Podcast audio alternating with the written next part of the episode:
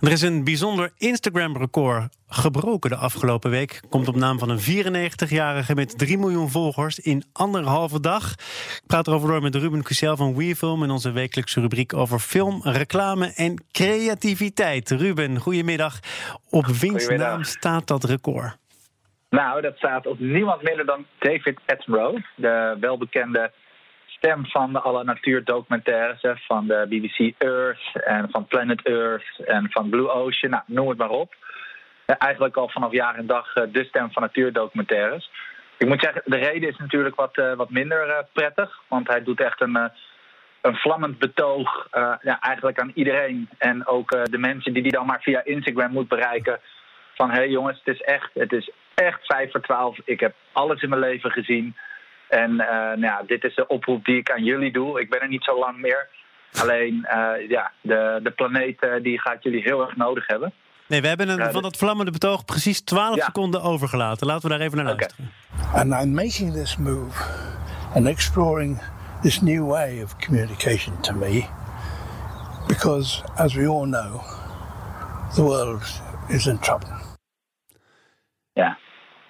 Dit is ja, inderdaad voor hem de reden om op 93-jarige leeftijd een ander kanaal te gaan proberen. En kennelijk uh, vindt dat ook wel aftrek. Er is een gretig en uh, een talrijk publiek voor.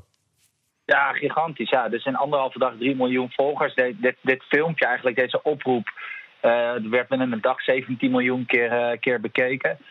Dus ja, dat ging helemaal los. En het, het is ook natuurlijk voor de promotie van zijn nieuwe film. Uh, live on Planet Earth, wat, uh, wat nu ook op Netflix te zien is, gaat dat zien. Um, maar dat is wel, uh, ja, wat, wat hij eigenlijk zegt ook in die film is, joh, vanaf 1950 heb ik het, hij is in 1937 geboren, nou, hij neemt je dan helemaal mee hoe hij verliefd is geworden op de natuur. En hij zegt, in 1950 begon ik die documentaires te maken en ik had geluk dat de burgerluchtvaart toen begon. Dus ik heb alles gezien. Maar ik, heb ook, ik ben ook getuigenis geweest van eigenlijk de grootste catastrofe. En hij vergelijkt het heel erg met uh, nou ja, hè, wat er in Tsjernobyl heel geconcentreerd op één moment gebeurt. Uh, uh, lijkt nu te gebeuren op mondiale schaal met de, met de aarde. en um, hè, het begint bijvoorbeeld ook met het feit dat, dat toen hij geboren werd in 1937, dat er nog 80% wildlife was. En uh, inmiddels, uh, nou, nu in 2020 is dat nog maar 35 procent. Dus uh, ja, er zit echt een, een, oproep in. Enerzijds laat hij zien van hè, wat is allemaal gebeurd en wat gaat er allemaal niet goed. Maar hij komt ook wel met de hoop en laat dus ook zien hoe veerkrachtig de natuur is. en sluit dan ook weer heel mooi af met hoe dat dan in, zelfs in Tsjernobyl, zo'n, ja, zoiets wat, wat zo kapot is gegaan door slechte planning, noemt hij dan van van de mens dat de natuur uh, weer terug kan komen als we hem zijn gang laten gaan. Dit is een heel kort voorproefje van die film. This film is my witness statement and my vision for the future. The story of how we came to make this our greatest mistake. And how, if we act now, we can yet put it right. Hij haalt in die film ook Nederland aan als voorbeeld. Voert misschien een beetje te ver om nu te bespreken. Maar jij had ook een associatie met een andere Nederlander, Ruben. Ja, nou, ik moest, op een of andere manier moest ik ook wel een beetje denken aan uh, uh, het moment van, van Wubbe Okkels.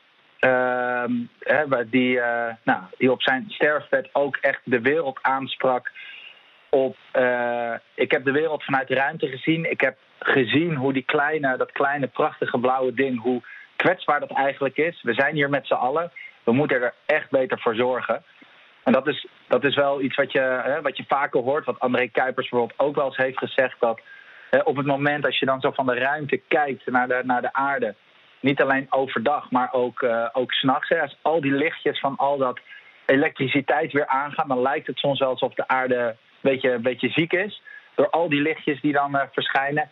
En je voelt dan gewoon hoe nietig we zijn als, als mensen en afhankelijk van, uh, van die aarde. En dat hè, David Attenborough die beschouwt het ook heel erg als zijn moment. En misschien ook wel een moment van een grotere groep mensen waarin we ons realiseerden van shit, we moeten dit echt anders gaan doen. Hè? En daarvoor wisten mensen het misschien niet zo goed. Dus kon je het ze bijna ook niet kwalijk nemen dat we de aarde uitputten. Maar nu weten we het, dus nu moeten we er wat aan doen. En dat is ja, eigenlijk de, de oproep die daarin uh, schuilt. Overigens een documentaire samen met het uh, Wereld Natuurfonds gemaakt. Uh, en echt een aanrader. Ruben Cusel van WeFilm, dankjewel. Tot volgende week.